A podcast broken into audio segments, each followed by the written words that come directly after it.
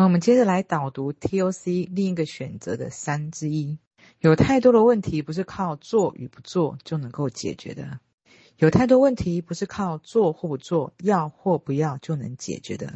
如果你的矛盾与恐惧压根就无法靠非黑即白的选项来解决，此时很可能生命借由眼前的剧本正在提醒你，你需要答案是另一个选择。或许很多的时候，你已经发现，并不是靠努力或不再努力就能够解答你对生命的困惑。而是运作的程序需要被你看见，才有办法找到其中的平衡。其实你的心灵正在接受训练，还是不可避免的会落入到自身的程序设置中。很多时候，你要么散漫，什么都不干；要么太过精进严苛，而导致意志力耗尽。而这两种状态都不会让人舒服。当你太过努力，意志力耗尽的时候，会很难过，会很痛苦，会否定一切。你会发现。我不要做一个眼中拼搏上进的人了。你看我这么上进，这么拼搏，结果得到的全是焦虑、恐惧。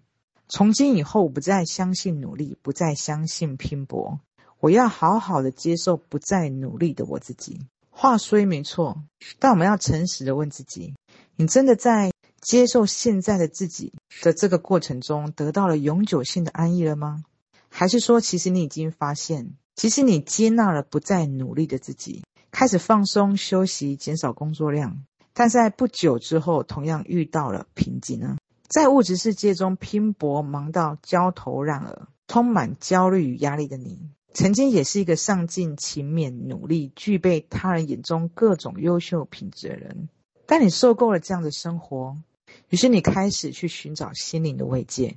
于是你进入了身心灵圈，那些慢下来休息、接受眼前的一切，不再追求、不再执着的说法，是这个圈的标配。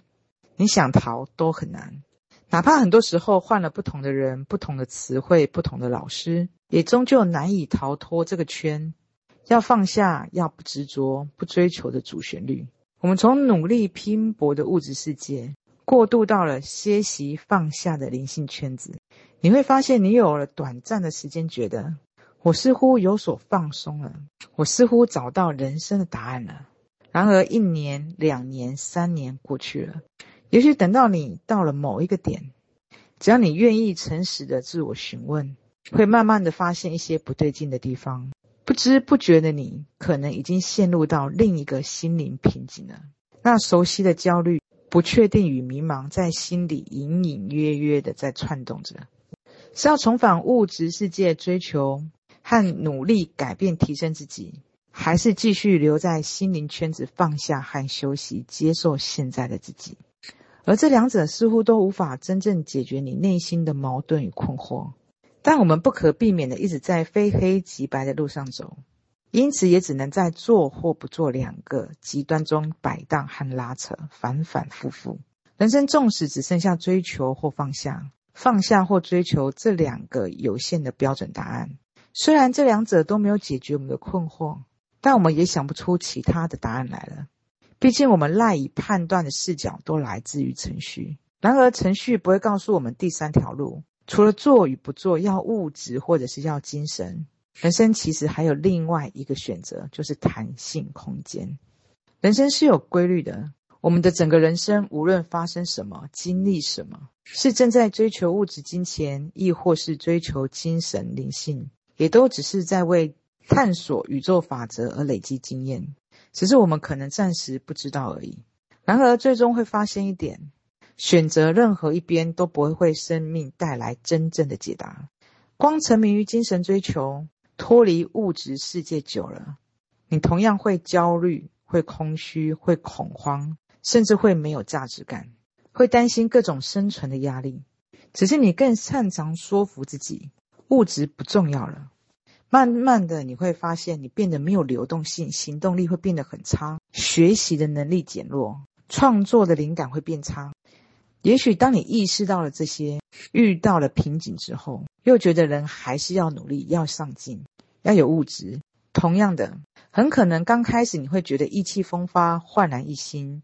久违的行动力爆发了，整个人的状态都不一样了。于是你又觉得上进、努力、追求物质就是对的。可是，在这个过程中，到了某一个点以后，又同样的，你又陷入到另一个回圈、另一个重复里面，用力过猛了以后，你同样的会触碰到焦虑、恐惧、压力、沮丧这些蜂拥而至。于是你开始不确信，内心又开始晃动。很快，你又继续重复上一个轮回。我什么都不干，我要修行，我要追求灵性。于是再过一阵子，你又会再次遇到同样的瓶颈，很会花很多的年的时间重复在这两端中摆荡，要么就什么都不做，要么就拼命的做，要么就纯精神、纯灵性、纯四大皆空，要么就纯物质、纯现实、纯财色名利。事实上，这两种情况并没有任何的区别。我们不懂为什么，我都已经这么努力、这么上进了，可是我还是这么的焦虑跟恐惧。为什么我都这么臣服、这么放下、这么灵性呢？什么都不干了，可是我还是依然困惑跟烦恼。显然，真正的问题已经不出在这些选对的某个形式里面，而真正的答复也不在程序非黑即白的某个标准答案做或不做里面。人生永远有另一个选择，就是弹性空间。呃，今天 TOC 的这一段让我想到，我在呃之前曾经看过一个新闻。有一个艺人，而且他还是一个大概蛮年轻的，大概就是三四十岁左右的一个一个艺人。他曾经是一个非常炙手可热的一个男主角，那就是在正红的那几年，他就拼命的接了很多的戏。那我在看到那一个新闻的时候呢，其实啊、他在之后他就开始学习了一些灵性学习。学习了灵性学习以后呢，他就是像今天的 TOC 分享的内容一样，他就在这两端里面，从另一个极端，要么就工作，呃，非常的拼命。当他学习了灵性以后呢，他就是觉得什么都不重要了，他将物质的所有一切完全的放下。我们可以观察到，其实如果我们在程序中的时候，其实我们往往处在一个非黑即白的两端之中。我那时候看到这个新闻，我就在想，嗯，我就想到了。呃，TOC 的这一篇的文章，如果他可以，嗯、有个缘分去看到这些文字的时候，或许他就不用花这么多年的时间去发现，原来还有另外一个选择。我们可以有一条路，我们可以既有精神，也可以有物质。或者是我常常在新闻里面看到有一些艺人，或者是，呃，有一些人他自杀了，你就可以看到，其实人会处在一个这么忧郁。这么自我否认、攻击的一个程序笼罩的里面的时候，人其实真的会走向一个自我伤害的一条路。就当如果人他可以了解程序，其实认出每一个人他就是尊贵的，他就是值得被爱的时候，或许他就不会这么的轻易走向这一条路了。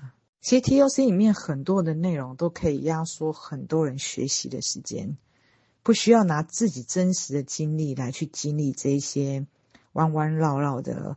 入坑又出坑。当我们了解程序、知道方法以后，其实很多路它是有捷径的，它是可以被压缩的。那 TOC 后面还有很多的导读分享，可以让我们更多的了解到程序，可以一同摸索自己内在的弹性空间那个点。